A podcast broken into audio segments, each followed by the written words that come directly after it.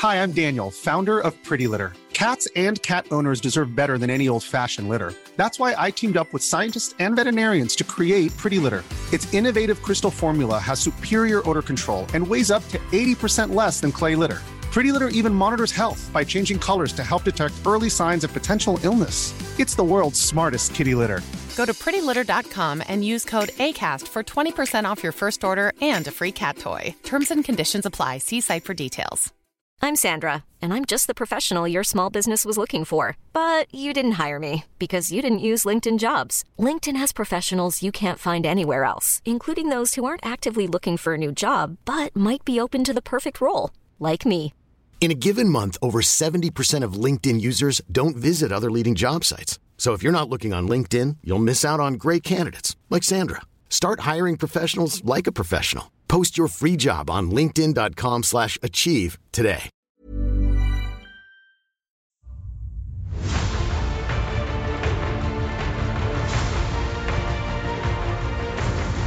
Hello, and welcome to the Blizzard Watch podcast, where we talk about all the games of Blizzard Entertainment. I'm your host, Matt Rossi, and with me this week are two excellent co hosts, uh, Alex Ziebart and Anne Stickney. And here's where I ask Alex how he is. I'm doing pretty good this week. How are you doing, Rossi? Uh, physically, not great. How about mentally? Emo- spiritually? Is is your is your essence okay? Is it in balance? My, my chakras are not aligned properly now. Uh, Uh, sorry to hear that. well, let's talk about you. What, what's so great? How you doing? What's going on? Uh, I'm yeah, I've just playing a lot of Heroes of the Storm again because I mean honestly, what am I doing in WoW at this point? Uh, doing a lot of preparation for BlizzCon already. Uh, BlizzCon is so ridiculous. I feel like I've already been prepping for BlizzCon for an entire year. We haven't even in, been in business for a year yet, but honestly, um, uh, Blizz, that's always BlizzCon though. It, it's a very busy time for us. Yeah, it's it's the big event and everything. And this year we've got a lot of possible hopes pinned to it. Yeah, So I mean, it's it's our first it's our first BlizzCon as Blizzard Watch, so I mean we have to we have to do it well, Yeah, and we want to do it well. So Yeah, I'm sure you guys will. I won't be there, of course, because I never get to go. I mean the people at home are just as important to us as the people that are on the ground. There's there's so much for everybody to do. Honestly, uh, the people who are physically there couldn't do it without the people who aren't physically there. So it's and a I'll huge tell you, effort. we, we feel just as important and part of the thing when you guys are all talking about all the demos and stuff you get to play. And we're like, yeah, that's great, guys. But think about Yeah. all of the things that you do for us at home as far as screenshots and, and writing things up and relaying information. Oh yeah, and- I know. The day of the day BlizzCon happens, none of us get to do anything else. Like I tell my wife, I'm going to be in my office. You won't see me. yeah. Forget- yeah, forget that's I really exist. All right, since we've now covered, you know, why I'll be sad around BlizzCon. Uh, Anne, how are you doing? Hi, I'm good. I kind of know what you're doing. We talked about it in the pre-show, but I can fly now on Draenor. I got the achievement. I'm glad Cool. you specified because boy was I confused. Um, no, not like literally fly. That would be kind of weird and I believe I can fly. physically impossible. I believe. No, wait, we can't do that. we just covered Copyright. Copyright bad. I didn't sing more than a half a second of it. Thankfully, to everybody listening to this show, because that's the last thing you want to hear. No, I, I got Draenor Pathfinder, so I, I finally learned how. How to long did that take you? Um, once I actually sat down to do it, not long. It's just I had to wait for the the quest thing to kind of rotate through, and I probably could have bought the quest items from the dude outside my garrison. There were some people that pointed that part out, but I didn't really want to invest that much into it. I wasn't really that you know, invested in getting it. It was just, hey, you know, before the expansion's done, I should do this thing. So, um, mostly it was spurred because I figured out what to do with all of that gold I had piled up. Um, you know what you do when you have all that gold piled up? You, you go to the auction house and you buy Marks of the Burning Legion and you max out every reputation you have on Draenor.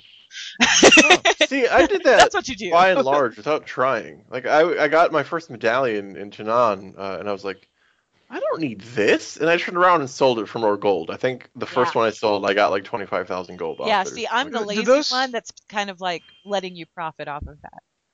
Do those medallions work for the Saber Stalkers? Yeah. Yes. they work for everyone. The Saber Stalkers are where I'm like really in the hole, and it's really not something I'm enjoying doing. I don't know why. Matt, somebody's trying to steal a car outside Yeah, of. I was going to introduce our fourth guest this week. See, I was in the middle of muting my microphone and closing the window. So what you guys decided to pull attention to the thing I was attempting to cover up. Good job, guys. This is why we're not in a heist movie.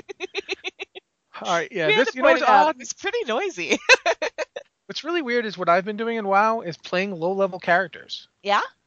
Yeah, I don't know what happened. I, I guess because I missed the low-level part of the leveling stream. My wife and I went and rolled humans. Uh, I am playing a human. Oh wow. Hooray. I've- I haven't played a human since like ever. My wife rolled a priest. I ended up on a warrior because, you know, what was else was going to happen. And I have the craziest eye beard combination. I you couldn't do this back in when I first rolled a human. I look like a crazed, demented like prospector going complete. In other words, I look like myself. Oh cool. And okay. and we're wandering around. We just got done doing like we're halfway through uh, Red Ridge.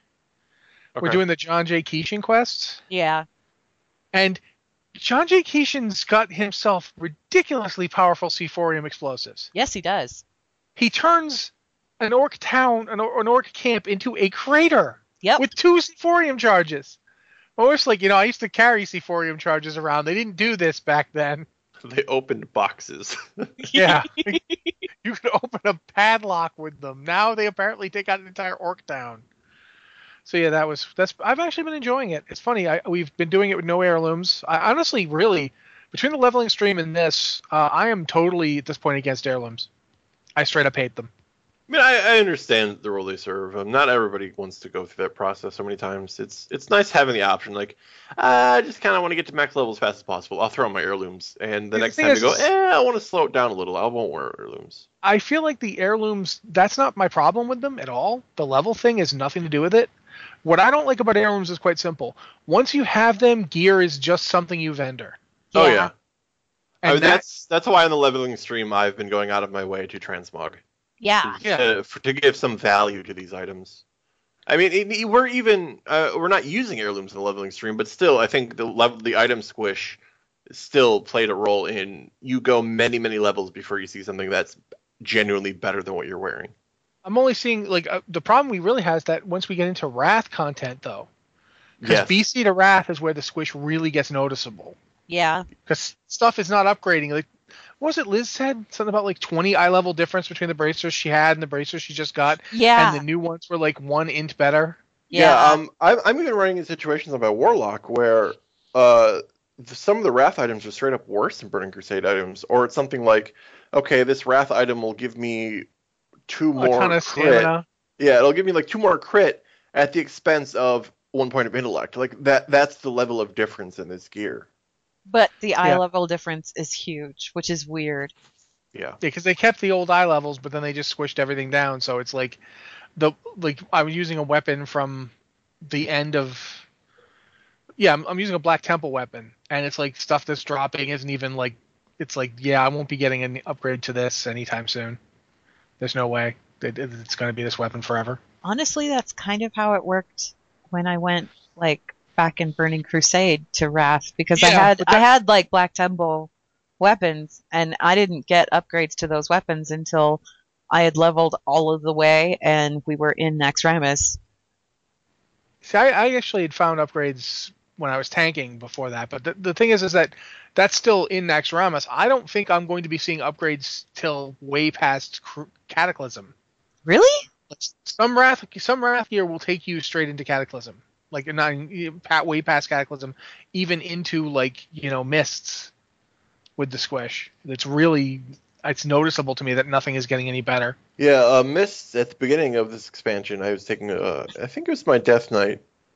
I was like, okay, well now I need to get this Death Knight to 100 for because it's my inscription character, and I ended up not doing it because uh, honestly, I'm not doing Mists Pandaria again that soon after we finished it. But I was like, okay, I'm in like Wrath gear still somehow in this character. Like I don't know how that happened. There's some Wrath gear and some Cataclysm gear. Like, but I'm going to Mists in Pandaria, so these first items they get are going to be a super amazing upgrade, and they weren't. it was just the same junk, and it felt really bizarre. Yeah. Yeah, the item squish has had weird side effects like that. But all right, um, we usually do this podcast the same way every time, so we will do it that way this time and talk about some top stories. First top story we've already kind of talked about a little bit, but we should mention that BlizzCon is in a month. Yeah. Oh, oh god. One one That's month even to sooner than I thought. Yeah, Yeah, I got. I've this- got. Now I've suddenly have a lot of prep work to do. So now I've I've ruined that their day. it that way. As- hear, hear- okay, hear the tone in her voice. Something that I hear a lot um, when I talk about working at BlizzCon. Um, uh, particularly, it came up in in when somebody asked if um, it doesn't matter. Point is, a lot of people have this perception that us going to BlizzCon is like a vacation for us. Oh God, no, It is the hardest few days of the year for us. no. I mean, if you are- somebody- no, there's, it's not relaxing. Before uh before we got Blizzard Watch started and the old place was going down, like one of my thoughts was at least I don't have to work BlizzCon this year. but I do. It is not a vacation. It is the hardest time of the year. So I just want to get that out of the way. Like if we are grumpy around that time or worn down, that is when 100% work for us. It is a lot of running around and Another way to think of it is quite simple. Think of it as any other convention that people go to for work. When you go to a convention, say it's, it's let's say it's a plumbing supply corporation in- convention, and you run a plumbing supplies corporation, you're not going there to party. You're going there for all the plumbing supply stuff. We BlizzCon is that for us because that's what we talk about all the time. I mean Someone's and- asking in the chat channel, meeting with all your devoted fans isn't fun. No, that part's fun. It, It is don't get me wrong, totally fun. It's just that on top of all of that, we also have everything else that we do. So by I the mean end of kind the of by the end of the it- convention, I usually take Sunday off and do nothing. Yeah, I mean, we we kind of we kind of go from being uh, kind of not particularly social people who work in an office and write and keep our head down and do our thing, and then suddenly for three days straight we're on our feet running from point A to point B to point C from about 8 a.m. until 10 p.m. for three days straight, and by the end of it we're like, wow, what just happened? Yep. it, it's a nonstop thing. I mean, it is. It, I will say it is fun in that it's a thrill, and we get to meet people we typically don't get to. But come Sunday night, we're like, oh my god, what just happened? Well, in addition to giving these two the you know terrors and sweats, uh, I should also mention that you know um, this the holiday what was it? It's a Hallows Eve. Is that what it's called? I can't Hallows. Hallows End. Hallows End. Hallows End. Thank you. Hallows End is is happening. It should be live by now, right? Or is that in a couple of days? Uh, it is. I don't remember when it is exactly. Does it start? It should start soon. I'm in game for the streaming portion of this. So Check the calendar. Brewfest ends tomorrow. Ah, Uh, Hallows End doesn't start until the 18th. Okay. Well, it's this month, and you know it, it is a holiday. And it's Dark- actually one of the Darkmoon Faire is on right now. I'm bad It's of- because I've like totally missed out on Brewfest everything. Whoops. I did enough to get the Brewfest dress on my leveling stream. I wanted the pet, and I don't even think I can manage that now. I don't know. Yeah, I saw. I wasn't really paying attention to it because it's these holidays, same old, same old, you know. But then I saw they did add new pets, but I only saw halfway through the festival, and I was like, at this point, I don't feel like grinding those out. And we're So- talking over Rossi. I'm sorry, Rossi. Sorry, Rossi. It's okay. I I don't do it for pets. I'm Brewfest meant nothing to me. Uh, Hallows Hallows End, however, I I usually go for every year because the hat, the hat is cool. I like the the hat. yeah, the the helm from the Horseman. Yeah, the plate helm. Yeah. Yeah. So that's that's actually it's funny because I got that on my tauren the first year it was out, and for a long time that was that was the only picture of me on the, the old site was my tauren wearing that hat because when it was originally put into the game on a tauren, it was huge. Yeah. It didn't. It wasn't head sized. It took up the entirety of the tauren torso. Yeah, I remember was- that. So I wandered around with that hat on for a very long time, well past the point where it was useful because they didn't have transmog back then. But I wore that hat because it was gigantic. I really, I remember the day they shrank it back down to normal size. I was so sad. It's like, oh, I, I have distinct memories of the first year of this Hall, of Hallow's End when um, I would run that boss all day and all night for all of my guildies that wanted the Yeah. pet. everybody would swap in all their alts. Yeah, and Everyone- nobody would ever get it. So it's like, okay, same time tomorrow. We're gonna be here for another eight hours, swapping alts and doing this boss. Yeah. In a I- way, I miss that. I do miss it in a way because there's this very uh, there's It's very social. It was. It was social. There's a lot of camaraderie involved, cooperation. People would volunteer to get on characters to, to, to summon it again, even though they wanted the thing on their main. Yeah, and then Uh, I, in I say fact- this. I say this in hindsight. At the time, I was like, "Oh my god, I wish this thing was just dropped for these people so I can stop doing this." But now I'm like, oh, I kind of miss th- times like that. Yeah, there is something like kind of sad about the fact that now it's just you run, run and done the one time. Yeah. Yeah, I it would be to- nice if you I could had run like it, you Yeah, I had a group of like four friends, and we would sit there to get the headless horseman's mount. And I think ah, two of them had the full run of alts, like they had every max level alt they possibly could, and then I had like four alts. So we just sit there and systematically swap out alts to run it Yeah. over and over and over and over again. Yeah. Mhm. I never got them out. I'm so excited this year though because I got them out last year, so I don't have to do the headless horseman this year if I don't want to. I think, ul- I think ultimately what happened for me is when these bosses became once a day, Mhm. you realize there's not necessarily a whole lot to these holidays. No. Running that boss over and over is what kind of made it an event. Yeah. And Yeah. when that's gone, it's like, okay, well, there's like two daily quests, and that's it. I mean, there's nothing They else actually in this holiday. they made they made Hallow's End at least more interesting story wise. Yeah. When they brought in the Worgen and switched to like the giant Wicker Man outside Stormwind. Mhm. But I miss I miss when it was like centered around Tarren Mill and Southshore.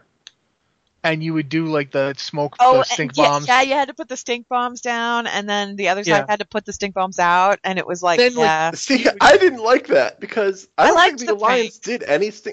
The Horde did the bombing. The Alliance did the Windexing.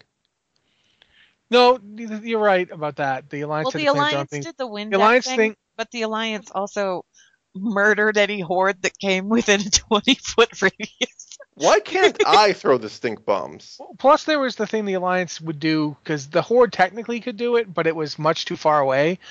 Uh, the Horde could go to Stormwind if they wanted to, but for the Alliance, going up to to Lordaeron and getting the ashes out of the Wicker Man was a deal. Like it was a big deal. Whereas for the Horde, it was like nothing. They didn't really do it. You just go to Blackrock and then Yeah. swing on around down. But for the Alliance, it was a pretty big deal. I, I there's just a lot of stuff that just doesn't work anymore in the modern game. That that was like part of that. Like for instance, for, back then you kind of had to get up to to you know Scarlet Monastery. You couldn't just queue for Yeah. it. So you actually had to bring all your friends up to Scarlet Monastery, I and of course it remember would, it would turn into a murder party outside, like you know, killing all the Scarlet people on your way in. Yeah, I remember that. You had to like make the trek up there, especially when it was like before they even had like the summoning stones outside the dungeons. Yeah. You had to like you had to hike. You just had to hike, or when you had to go to um Shadowfang Keep, you had to hike through. Yeah, I, Forsaken I remember, especially especially for uh, the Scarlet Monastery thing for the, for uh, for Hallow's End, is we'd always go up to that same point, uh, the which near Andorhal, that flight point near Andorhal for the Alliance, Chillwind Camp. Yeah, uh, Yeah. Chillwind Camp. You'd always go up there, and then you'd ride up through uh, past Andorhal, and there's that you know there's that Forsaken Guard and that the place right next to. And you'd ride right through there, and of course the guards would all freak out and chase you, and it would be like, you know, under attack. And sometimes the horde would come out, and it would, you know, turn into a fracas. But sometimes the horde would just kind of like wave you through, and then you'd all head up to the Scarlet Monastery and start messing with each other up there. I mean, It's as, just it is one of those things that you know queuing has taken out of the game for better as, and for worse. as as dull as I find some of these holidays now, I know that when they were first when they were new, I really enjoyed them. Like they were a really good time, and I'm still a proponent of holidays and these short events as a way of keeping something happening in the game in between content patches. Yeah, if, if anything, we should just have more of them. More or of have them, more yeah. stuff to or them. like being maybe revamped every couple of years or so, Yeah, like surely, regularly. surely Azeroth has holidays that don't line up with Earth holidays. I mean, they can I was they can invent really hoping- holidays. I was really hoping in Pandaria that we'd get some Pandaren holidays because I figured if anybody knows how to party, they probably do. Them and the dwarves, you know, they seem to be along the same lines as far as partying up and everything, and we never got anything, and I was kind of sad about that. Yeah, they kind of updated Brewfest to include Pandaren in it. Yeah, but other than that, there was nothing, and I wanted to see some sort of Pandaren something. The, the closest thing we got was the Wandering Festival that you could go visit Yeah. to get the Mhm. stuff, but like that was it really. All right, I guess at this point we should move on to emails because we've already killed 20 minutes of show. Whoops. Sure. I haven't even touched them yet. Uh, as always, if you have an email you'd like to send to the show, please send it to podcast at blizzardwatch.com. We're happy to look at emails about any old subject as long as it involves a Blizzard game. And, you know, that's the drill. We'd love to get your emails. We'd love to talk about your emails. First one is from, I'm going to say Veilbrand because he, he provided a pronunciation, or she did. I can't tell gender by this.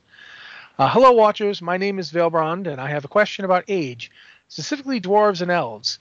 At what age would they be teenagers? What do they look like when they are 15 years old? Are they still children, or do high elves and dwarves look like normal teens around that age? In the RPG, it says that they reach adulthood at 40 dwarf and 110 high elf. So does that mean that they age slowly?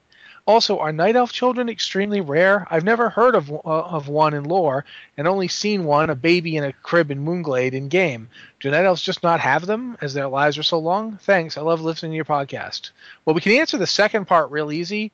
Yeah, they have them. Uh, in fact, the Horde killed a bunch by firebombing uh, Astranaar, True. including um the the granddaughter of of Fandral Staghelm. Flat out killed her. So yeah, the el- you know, high, night elves do have babies. They have Uh, I stand, just- I stand by Staghelm was was justified in his rage. Yeah, he was. His family was murdered. I mean, He totally was.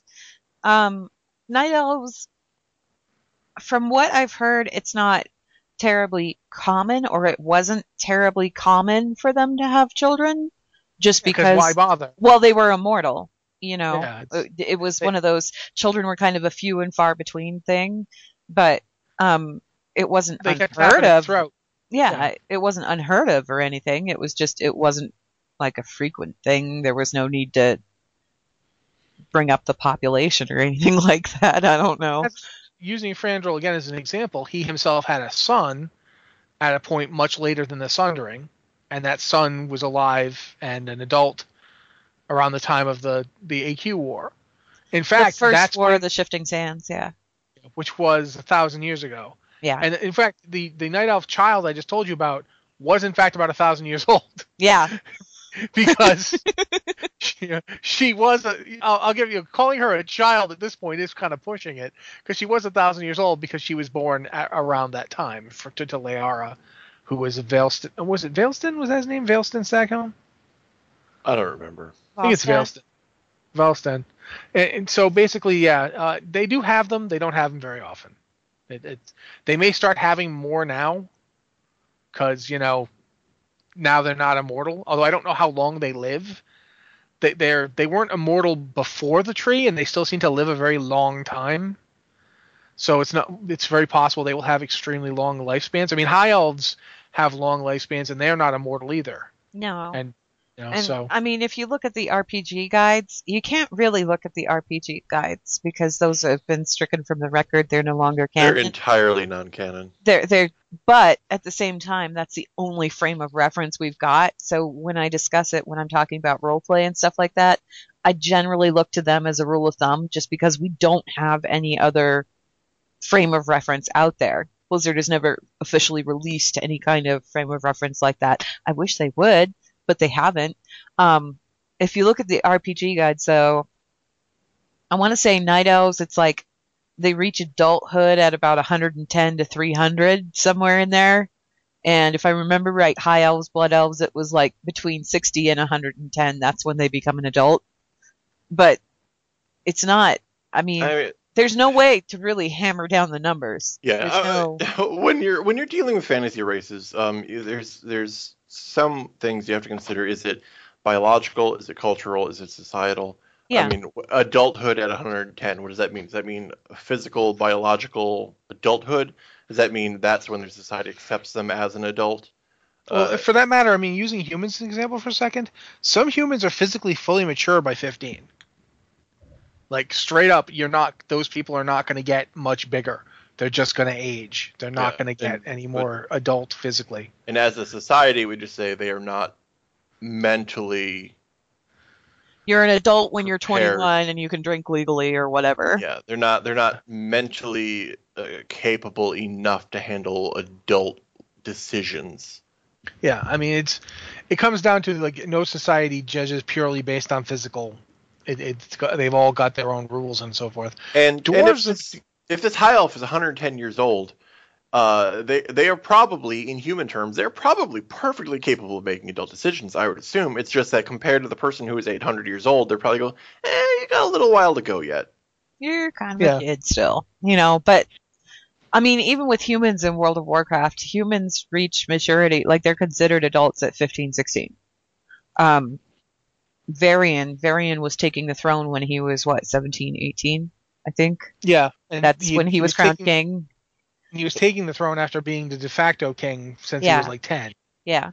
So I mean, And the way I've personally um, treated in my writing, how I've treated long-lived races and things like childhood and physical maturity is, if you look at things that are alive in general, it's not particularly good for you to take a really long time to reach physical capability. nope. Uh, humans actually take long, I think, longer than almost everything else on the planet to become uh, coordinated as a moving object.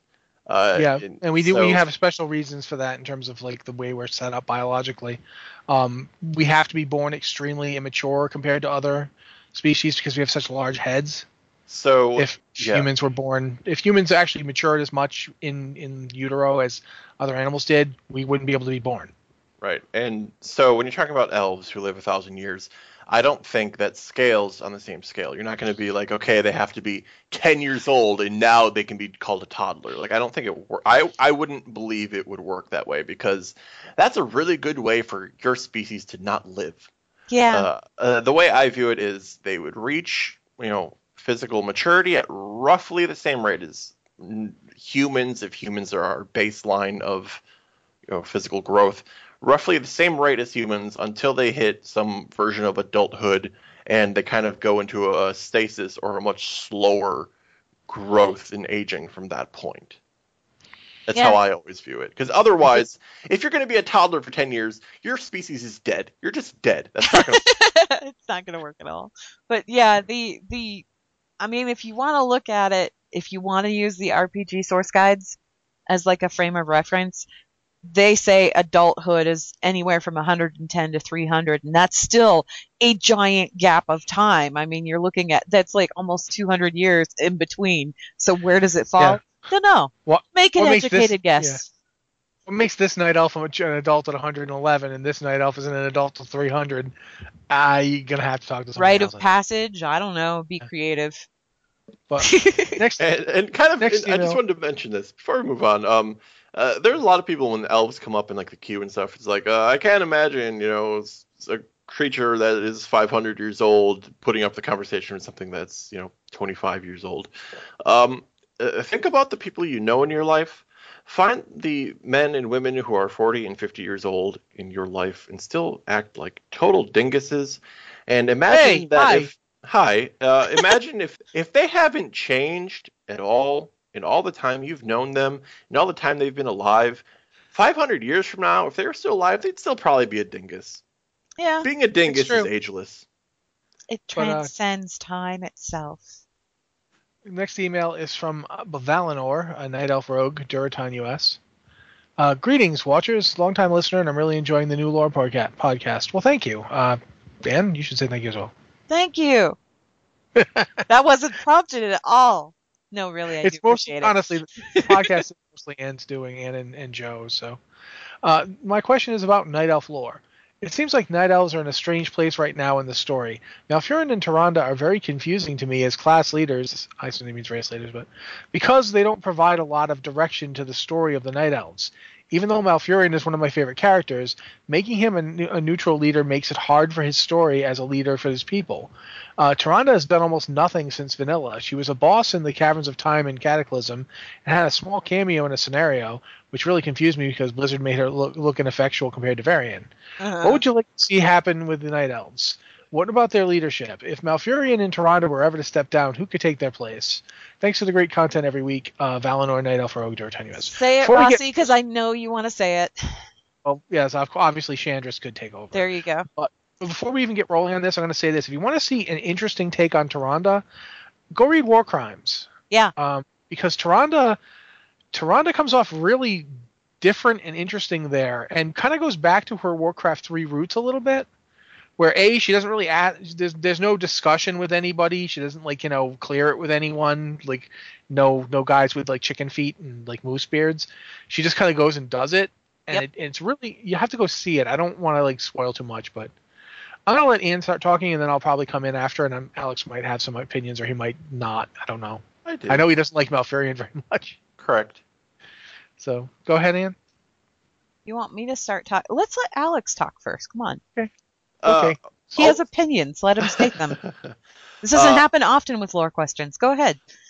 ultimately, to me, it feels like Malfurion, uh, as a neutral leader, they're they're trying to do too many things with him. They want him to be a leader of the Night Elves. They want him to be uh, a neutral faction leader. They want him to kind of bridge this gap. But at the same time, they have Tyrande, who is trying to lead the Night Elves, and clearly the Night Elves are, have been very much in direct opposition with these people who have uh, kind of moved into their territory and taken over. And this is a situation you can't easily rectify when you have these two characters who you want in a relationship and you want them in the story together, but they have completely different goals. If they're always standing at each other's side, both of them become terrible characters. You have to separate them a little bit. And I don't mean break them up or divorce them or kill one off. Like just they can't always be together. Have Tyrande doing her thing, have Malfurion doing his thing. Uh, they do always what seem, you're good at. Right. They always seem to, since bringing back Malfurion, they always try to present them in game as a pair. It doesn't work that way. They are completely different leaders, leading completely different groups of people.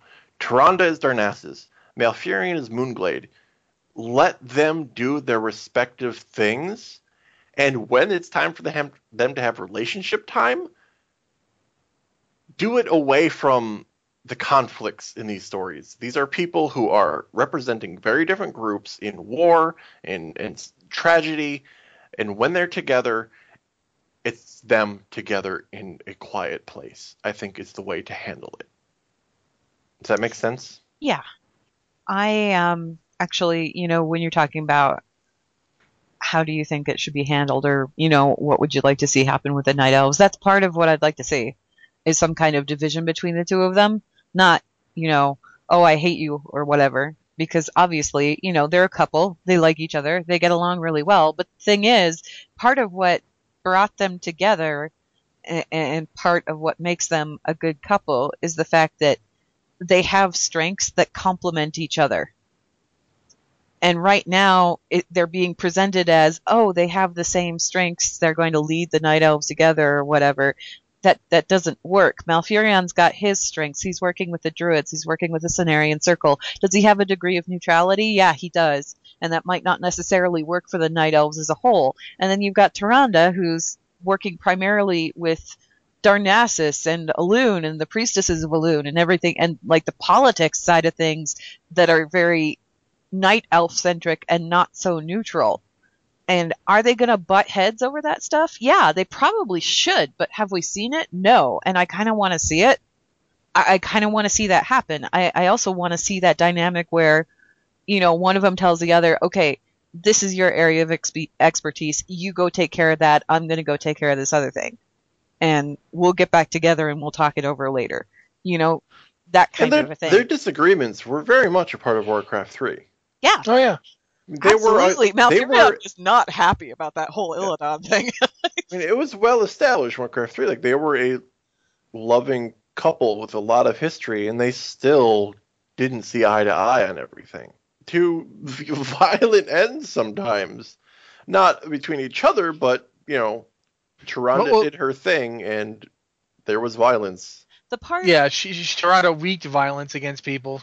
Yeah. the part that kind of the part that kind of um, frustrates me, and I wish we'd see more about this particular dynamic, is where the night elves sit in the alliance itself because right now it seems almost like they're taking like a secondary position where they're not that you know you, you mentioned in your email where you know Tyrande looked kind of ineffective compared to Varian and that's that's what I have a problem with is the fact that this race, this particular race in the alliance is one of the oldest. It is the oldest native Azeroth race in the alliance they know their stuff because they've lived through it. And yet you don't see Varian going to them asking for advice or input or guidance or anything else. He basically asks them to follow along with whatever he wants to do. And I mean, we want to talk about age discrepancy and differences and things like that. If Tyrande's looking at Varian, Tyrande's 10,000 years old. Varian's yeah. like a sneeze to her. yeah, I, I feel like this is a product of uh, for a, a, few expansions there, Blizzard forgot it isn't orcs versus humans anymore. Yeah. And I play human. I like Warcraft humans. Like I really dig them. I think they're really cool. But I still want these other races. Like the Alliance is cool because there's so many cool people in there. There's you know the humans and uh, I don't like gnomes or dwarves. So it's pretty much just humans and Draenei and Night Elves. I want stuff with them, and it always seemed to come back to humans, humans, I humans. See, I just I want to see that dynamic between Tyrande, Malfurion, and Varian, where Varian's either a asking them for their input, which we might actually see in Legion, because you know, yeah, there's a lot of Night Elf stuff in Legion. I'm gonna just I'm gonna flat out say this. Wait, you shouldn't be asking finish, Tyrande anything. I wanna, oh, okay. finish what I'm. Saying. You saying. guys haven't let me talk yet. Okay, let me finish what I'm saying here. I want to see either Varian come to them and ask for some kind of advice, or something where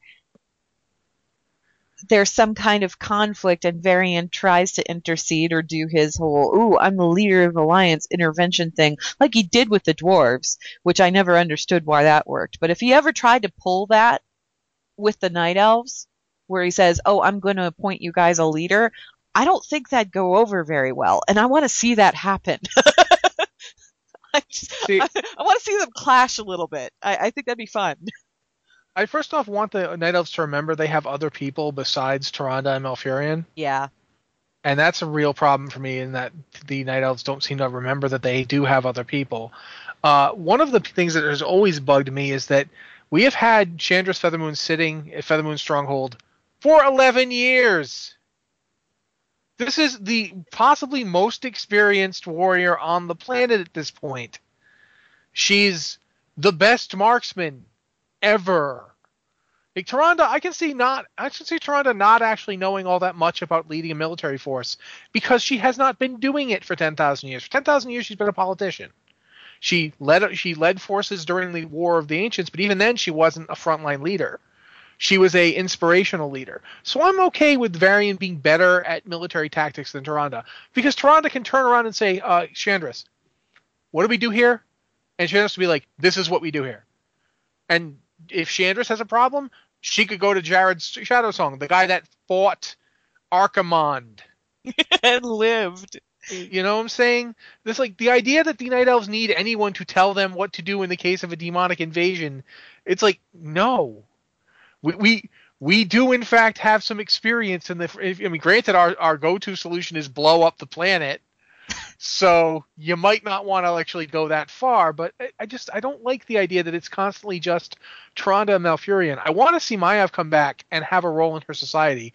Ugh. And frankly, I, I have so I many want, things I want to see Maiev do. I, the only the only thing I I don't want is Richard Knaak's representation of Shandris. I thought it was one of the worst characters he's ever written.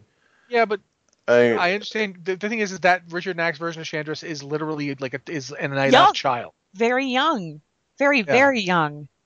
That is a child. That's ten thousand years ago. She he, should have grown up over ten thousand right. years. He, but he wrote the same person in Storm Rage. Yeah, she was still a child, like getting lullabies or whatever from Tyrande. It's ridiculous. She's a general of the Sentinels. Wasn't that the short total... story and not Storm Rage? It was in Storm Range. Storm Ra- Storm Range. Storm Rage. Storm it's, uh, when when Tyrande like first sets out to like find Malfurion or whatever. It was been a long time since I read this book. I didn't particularly enjoy it, but and Shandris is like Tyrande, don't do whatever. I don't remember. And then they have like a cuddle moment it was very weird and very awkward. And I thought, like, That's not how you uh, you act with your your ten It thousand was- years. it- it- that's know. why Like, I, had I a genuinely- with like the short story that came out too, because there was that the dynamic scene- where it was like Shandris was a child. right, reading That's that like- scene, I genuinely expected like Tyrande to start nursing Shandris or something. It Ah! was really creepy. Ah, But that's like that's one of the reasons why I'm talking when I'm when I'm talking about Shandris. I'm talking about the Shandris you get to see a little bit in Tides of War, the one who is the, the Night Elf war leader. Yeah. Yeah. When the night the Night Elves go to war, they're who she's who they put in charge. She is their high general. She is you know not to be trifled with. The Sentinels are hers. And that's one of the things that's always bothered me is quite frankly, Night Elves are a matriarchy. They're a matriarchal culture because for 10,000 years the men had to go go to sleep from time to time they were druids. and couldn't be around. Yeah. I understand that for game purposes, you know, we've allowed, you know, if you can play a female druid, you can play a male warrior. Their society Male is priest, equalizing, and that's yeah. yeah. that's their society is equalizing, and that's cool. But that's also a place for story. You know what I mean? And you could have little story bits of like, there's this old night elf priest who just can't accept males in the priesthood. You could do things with it. I'd love to see something done with it. I don't think we ever will get any, to see anything done with it. But the fact that Jarod Shadowsong led their people should be a big deal. Like that's the rough equivalent of if suddenly Stormwind had a queen who was ruling instead of Varian. There's stuff to do with it. There, it- it's just one of the things that's always bugged me about Night Elves and WoW I'm is just, that there's no acknowledgement of that. I'm just hoping that we'll see, like I said, in Legion, we'll see some of this, some more Night Yeah, Elf and- stuff. I Yeah. definitely agree that I'd love to see Tyrande just lead her people and not have Malfurion come in every five minutes. But I'm hopeful that we won't have Malfurion doing that because he'll be busy. Yeah, uh, Warcraft 3 really endeared me to the Night Elves and Warcraft's take on elves. And then World of Warcraft came around and they they just ignored it. They just kind of dumped it. They went back to orcs versus humans, and that really these really awesome look at these other races in Warcraft 3 fell by the wayside. Alrighty. Uh, next email is from Atlasar and Ducat for now, at least. Hellfire EU. Uh, hey, Blizzard Watch crew. Uh, love the new podcast. Was just listening to your recent discussion of the pros and cons of alts versus one main you do everything with, and I thought I'd throw in my two cents. I recently returned to WoW after a long absence and have been leveling up a bunch of different characters. One thing I've tried to do is focus on leveling in the areas that make sense for the individual character. This means I've only stayed with one expansion's levels for characters if it suits their lore background. For example, keeping a Blood Elf Mage leveling through BC up till around level 75 to see all of the raid content, or completing all the Pandarian zones with my Pandaren Monk. Since getting stuck into Warlords of Draenor, I've been playing two characters exclusively through the current content, my Draenei Paladin and Orc Hunter. Not only does this make the, the content feel more relevant, particularly zones like Frostfire Ridge and Talador, but it saves having to complete you know, content with multiple characters. Legion's boost plus hero character is going to make it really easy to bring another two of my alts on the, off the bench down the line. I'm thinking a Night Elf Demon Hunter and a Tauren Druid will suit the zones and overall lore of the expansion pretty well. In terms of my current mains, in my mind they'll be back in Draenor, uh, garrisoning it you know, up with the Legion comes calling. Cheers, uh, Altasar and Ducat. Well, I'm not, I'm not trying to argue with how you want to do it. Uh, I have a real problem doing like here's an example of something I tried doing. I tried playing a Tauren from like level one through twenty, and it gets hard to justify doing stuff on that Tauren. Like I, I can't take my Tauren to Azshara and help the goblins do unspeakably horrible things to the Earth Mother. And it's not much more acceptable to go up over to, you know, Astranaar and be like, you know, standing on the dead night elves on my druid. Do you know what I'm saying? Like my Tauren druids have a hard time with this concept. It's like, oh hey, look, didn't when she? I think she came by Moonglade one time. How you? How you? Oh, you're dead, and we're standing on you. Great. Well, I'm gonna head south to Stonetalon. Oh, we're blowing up a druid school, are we? Well, well then, that's great. So, I have trouble with this, is what I'm saying. Like, like it's really hard for me to like. And going to the Eastern Plague, Eastern Kingdoms, sorry, Eastern Plaguelands. Going to the Eastern Kingdoms isn't much better because I mean, what what's my option here? Forsaken. Yeah, the Forsaken on my Druid is like really, it's constantly. I have trouble with this scenario. No, we're just gonna keep going. Okay. Yeah, I, I've formed a kind of separation in my mind of the character I'm playing versus the content I'm participating in. Like I've never done that thing where I'm like, I this expansion is Draenei stuff, so I'm gonna roll a Draenei. It's like okay, well, if I want to play Draenei, I'll just do one, but I'm still gonna do it on the characters I have. Like I don't feel like I need to be playing the appropriate race to be invested. I'm not saying it's wrong to play that way. It's just I've never felt that compulsion. I did with Warlords of Draenor. I actually rolled a Draenei alt because I really wanted to play a Draenei through Warlords of Draenor, so I thought that would be fun. Yeah, I I had a Draenei, so it wasn't like I had to do anything there. I just played it. I, I haven't played an orc through the other side though. All I- of my I- characters inevitably become humans, so it doesn't matter. Yeah, I, you know, I'm playing the first human I've played in years right now, and the only reason it's fun to play is just because I get to play with my wife, and I get to see like the the. I'll I'll give this playing a human through the Elwynn slash Westfall slash Redridge thing. It's really weird because you get to see how incredibly dysfunctional the Kingdom of Stormwind was around Cataclysm time. Yeah, Place Yeah, is a mess. it is. It did not get any less messy once Onyxia was taken care of, unfortunately. It, it- she did her job and did it well. It really felt like uh, after the events of Wrath of the Lich King and the Cataclysm, the Horde kind of entered some sort of golden age of sorts, and the Alliance was left with ramshackle ruins. That was that was always the feeling I got. Like I know the Horde had problems with Garrosh and all the drama, but it, they came out a superpower, and the Alliance uh, to maintain power, everything around them turned to ruins. I definitely. I, mean, I don't know about like. I wouldn't say that was the case for the dwarves and the night elf stuff doesn't play that way because I, I did play a night elf up to level 20 recently. She's 24 now actually. It's funny for the night elves. It feel you feel like se- under siege because I have a night elf right now who's. I guess more, more specifically, talking orcs versus humans, there was like an orc golden age, and the humans to hold on to any power had to let everything else go to waste. Yeah, the human stuff is really dark. Like, um, there's just the there's there's some lines. The John Keeshan stuff is like, it's basically Rambo. yeah. Yeah, It, it's it's Rambo. It's it's the first Blood movies, but it, there's some dialogue in there like the orcs. I'm just gonna say it. I don't think this is actually bleepable, but it's pretty creepy. The orcs are using Keeshan as a urinal. That's a line in a quest. That's a line in a quest. I didn't make that up. Ah. say that again. They're, the orc young the young orc warriors when Keeshan was captured, they used him as a urinal. It's in there. Ugh. My wife my wife read it and was like, "Oh my god!" And I was like, "You're kidding me." yeah, I never paid much. I, I have an aversion to pop culture quests, and knowing that is Rambo, I was like, uh, just get it over with. Yeah, it's it's actually fairly dark and creepy. I was like, "Oh man, I can't wait to get this over with."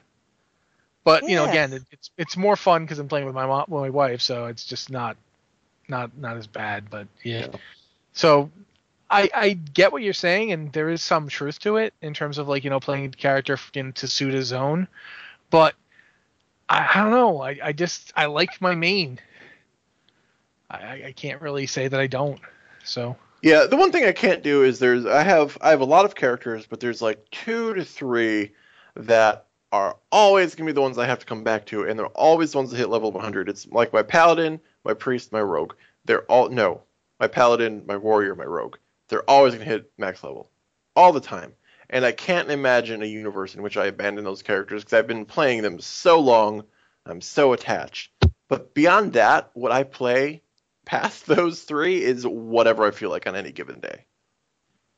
Yeah, I'm kind of the same way. I actually, um, now that I've unlocked flying, I, I'm going to take my priest to Draenor and level her through flying through zones and finding rares and picking them up because people have told me that this is a really easy way to level. so I want to see exactly how that works. I'm like, ah, I got an alt I could do that with. Let's see how this, you know, how it functions. But yeah, my priest, my rogue, and my shaman. I want to get my shaman to 100 too because I like her. Okay, uh, what's the next email? Sorry, I thought you guys would talk more. Trying to wet my throat, so I didn't. Um, I didn't croak like a frog. The next one is from uh, Nilaeus. Uh, yeah, Nilaeus, I believe. Nilaeus. Uh, this one's really mostly about man of the people here. So Really? greet, Greetings, watchers. I loved watching Anne live tweet her experience playing the Mass Effect trilogy for the 1st Uh-oh. time. It's my first favorite game. I've also enjoyed all the tweets between Anne, Liz, and the rest of the Twitter discussing uh, Dragon Age and, of course, Mass Effect.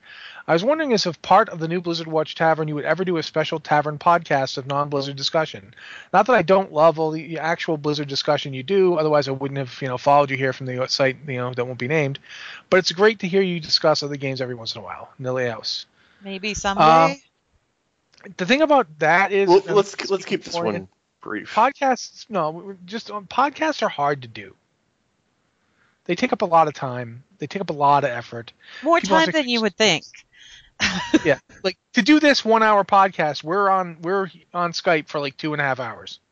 And then I have to like audio edit on top of the. Yeah, it, it takes longer than you'd think. we mentioned it before, but also when you break it down to man hours, well, if we're here for if all three of us are here for two hours, and only recently it's the three of us. We usually had Adam here too, so four of us. Uh, if you say all of us are here for two hours, that is four people, two hours, eight hours of manpower that we could have been doing something else with. Mhm. Uh, we enjoy doing the podcast, but when you break it down to eight hours, how much more could we have gotten done in that eight hours? Yeah. and for that you know even if for one podcast or even two one podcast a week and then another one every couple weeks that's one thing to throw on a third podcast that's that's a lot um, and, And, they, the in fact, live do- stream. yeah Uh, basically, what I'll say about the tavern in general is I'm not ruling anything out. Um, I'm not going to say we're doing something. I say we're not doing something. There's lots of types of content I want to do, both for Blizzard Watch and the tavern. Blizzard Watch obviously being my priority. Um, you might get podcasts on the tavern, but if you do, it'll probably be a different format than what this is. And hopefully that when that time comes, which could be a very long time from now, I hope you'll enjoy it. That's all we can say about that right now. Yep. So now we're going to move on because I think we're getting pretty close to the end, and these emails are fairly long. So I'm going to move on to this one, which is from James Iogan or Logan. I'm not sure which. Uh, Logan. Morgan Rogue, I Morgan Rogue, Eitrigg US. Greetings, glorious trio of Blizzard voyeurs and guests. Uh, While listening to a previous podcast, I came up with some simple answers to role playing panda questions. Number one, this is all a twisted hallucination from drinking Mudbug's brew that was tainted with bad water and Sha energy. Two, your panda is not actually at the Wrathgate. Future, pu- uh, Future plague, uh, Putress's plague uh, batch went bad, and instead of killing everyone, they see pandas. Uh, number three, Outland. Lorewalker Cho screwed up his dream brew, and now you are stuck in a flashback of slash graphic novel inspired retelling of old war stories, uh, you know, heard told in a local pub. Thanks for all you do, and keep up the good work and the laughter. Um, The I it's just- context of this being how do you role play a Pandaren doing content that takes place before Mists of Pandaria? yes, which we talked about last week. Yeah. Okay. I think basically speaking, sure, whatever floats you. I just, as- you know, I just assume honestly you, you you you level up through one to sixty as a Pandaren, going, yeah, that dragon really messed everything up. Then you go to Outland and go, yeah, that that orc really messed everything up. Then you go to Northrend and you're like, yeah, that dead guy really messed everything up. then you come back and you're like, yeah, that dragon really did mess everything up. And then you're back to Pandaria and you're like, I've never been here before, even though I'm a Pandaren, because I lived on a turtle my whole life. You're probably pretty good at going with the flow at that point. I lived Because- on a turtle. Just It's true. I grew up on a turtle. I don't know who these people are. Shadow Pan? I never heard of that. I live on a turtle. I guess like you know, occasionally you might go to the beach the turtle comes from originally and be like, This is where our turtle left from. Wow, okay. you know. Pandaren my just house kinda was know- here once. Yeah, back when my turtle was small enough that you could just one guy could ride on its back. This is where it lived. But then it went out into the ocean, and now we all live on it. You know, it's just you know when you realize that you know you're not even playing when you're playing a Pandaren, you're not playing any of the Pandaren you meet like in in the like ni- the like 85 to 90 Mists of Pandaria experience. Those people are just as foreign to you as they are to everybody else because you've been living on a turtle your whole life, and that turtle's been out there for hundreds of years. And That as turtle- far as you're concerned, Pandaria is as much like a legend and a myth as as it is to anybody else on Azeroth, really. I mean, there are Yeah. stories about it, and obviously you must have come from somewhere, and the turtle came from somewhere, but not everyone really, you know, knows if that's just a legend or or, or what. It's pretty obvious that the people on the turtle, you know, don't Shen-zin Su, people living there, don't really care. No. Like you're one of the few people who cares. They're like, yeah, this is home. They're, they're they're cool with living on the turtle. I think it's great. Yeah. Uh, so yeah, once you've once you've gotten over the fact that you start the game on a turtle, and you spend ten levels deciding, like you know, on the turtle's back, deciding who do I like better, red or blue, and because that's ultimately all it comes down to in terms of your choices. You know nothing about these two groups. You just you work a a little side. tiny bit with both of them. So it's like, well, which one do I like a little better? I don't know. I'm picking a side, and I, I'm basically picking a side based on the fact that Ji is kind of an impulsive hothead. so I like blowing up things. So yeah, I'm going with Ji. Or no, when he blew that thing up, he hurt the turtle. I Now, care for that. granted, the turtle was going to get hurt either way because these weird strangers crashed their giant flying skyboat into it. But I'm still going to go with the skyboat people and not the, not the blowing up people. I guess. So, playing a Pandaren is nuts, is what I'm saying. Once you- once They're you- so weird. yeah. Once you start thinking about it too hard, it's not going to make any sense. Just, just, just go. You know, your Pandaren is exploring the world, and if he sees stuff that makes absolutely no sense, he's probably okay with that because if he wasn't, he never would have left the turtle in the first place. Well, there Okay. you go. Do you think we have time for one more email, or should we wrap it up? Why don't you do the last one? It's kind of short. Alrighty, we'll go for the last one. Greetings. What do you think of adding two of the characters and their cars, of course, from Rock and Roll Racing to the cast of Heroes of the Storm? Say Jake Badlands in a red car with yellow flames and Katarina Lyons in a blue car with white flames. They'd have equally enthusiastic working together as against each other, as long as there's mayhem and good rock tunes involved. Perhaps with some synergy abilities one of the same team. Uh, since the cars are armed with weapons and CC abilities already, they feel like a pretty natural fit for Heroes of the Storm, and it would be a nice nod to Blizzard's past, I think. Same goes for for Kyle Vlaros slash the Blackthorne. Well, on, only odd bit might be having the cars restricted to running pace, but if it works for Sergeant Hammer's siege tank, it should work for the cars too. Perhaps even making a rock and roll racing themed map or two. Thoughts? My thoughts are I'm much more interested in the Blackthorne thing because I've actually honestly never gotten to play rock and roll racing. Of all of Blizzard's games, current and legacy, the one that seems to fit Heroes of the Storm for me the least is Rock and Roll Racing. I want a Uh, map. I don't I don't know how they would make that work. I want That a map. said, I just I don't want a care if map. they do it. I mean, they can do it if they want. They can add those characters. I won't complain. It just seems like that's the one that doesn't fit in. Well, I mean, you, you could have said that about Lost Vikings, but they found a way. Not really. I mean, those are still. I mean, they're Vikings, but they still kind of look like fantasy-ish, like not real characters. And the, the the characters in Rock and Roll Racing are not just humans in race cars, but still they're in race cars. I don't know to tell you, man. I, I I've never played rock and roll racing. It's the one I've not even seen. I've gotten to play Blackthorne. I've I've done like pretty much everything else. I even got to play the Death and Return of Superman, which of course is not going to be in Heroes of the Storm anytime soon. No. But uh, this is the one that I, I honestly just can't have an opinion. I thought I think Anne, you played it, haven't you? Yeah, a little. I mean, it was a very, very, very long time ago. Like, and I was very young, so I don't remember a whole lot about it, except that we had a lot of fun playing it, my, my siblings and I. But I mean, a map. I want to see. I want to see a map, a rock and roll racing themed map. I think that'd be cool. Um, as far as the characters go, I mean, I guess you could throw the characters in there. I mean, we got Sergeant Hammer with the tank thing, and and you got Morales who does the whole, um, oh my gosh, what do they call that with the ship? Medivac. Evac. Yeah. Thank you. the word was just like on the tip of my tongue. Anyway, the so a you drop ship, right? You, you've got like a character, Yeah. yeah. like a dropship. You've got like a character, a character vehicle thing going already. You've had those before. Yeah, So that's not what bothers far of a stretch me. to go person with a race car, but it's it's that Heroes of the Storm is this blend of fantasy and sci-fi, and then you just have like a, a, a person in a race car. I mean, it's not like a transformer race car. It's not like a, Although you could a do that. hover car. I just, It's I want to see.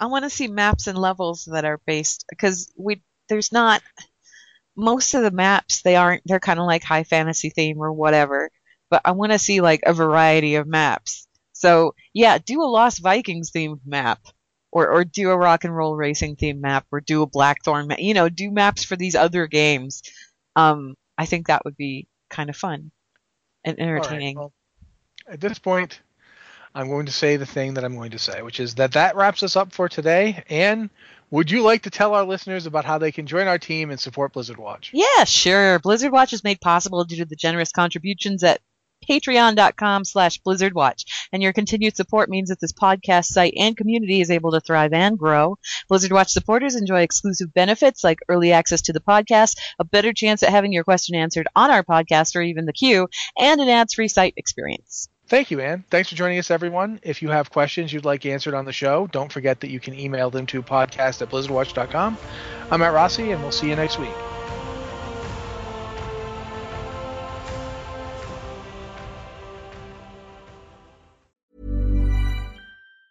Planning for your next trip? Elevate your travel style with Quince. Quince has all the jet setting essentials you'll want for your next getaway, like European linen premium luggage options, buttery soft Italian leather bags, and so much more. And it's all priced at 50 to 80% less than similar brands. Plus, Quince only works with factories that use safe and ethical manufacturing practices. Pack your bags with high-quality essentials you'll be wearing for vacations to come with Quince. Go to quince.com slash trip for free shipping and 365-day returns. Hi, I'm Daniel, founder of Pretty Litter. Cats and cat owners deserve better than any old-fashioned litter. That's why I teamed up with scientists and veterinarians to create Pretty Litter. Its innovative crystal formula has superior odor control and weighs up to 80% less than clay litter. Pretty Litter even monitors health by changing colors to help detect early signs of potential illness. It's the world's smartest kitty litter. Go to prettylitter.com and use code ACAST for 20% off your first order and a free cat toy. Terms and conditions apply. See site for details.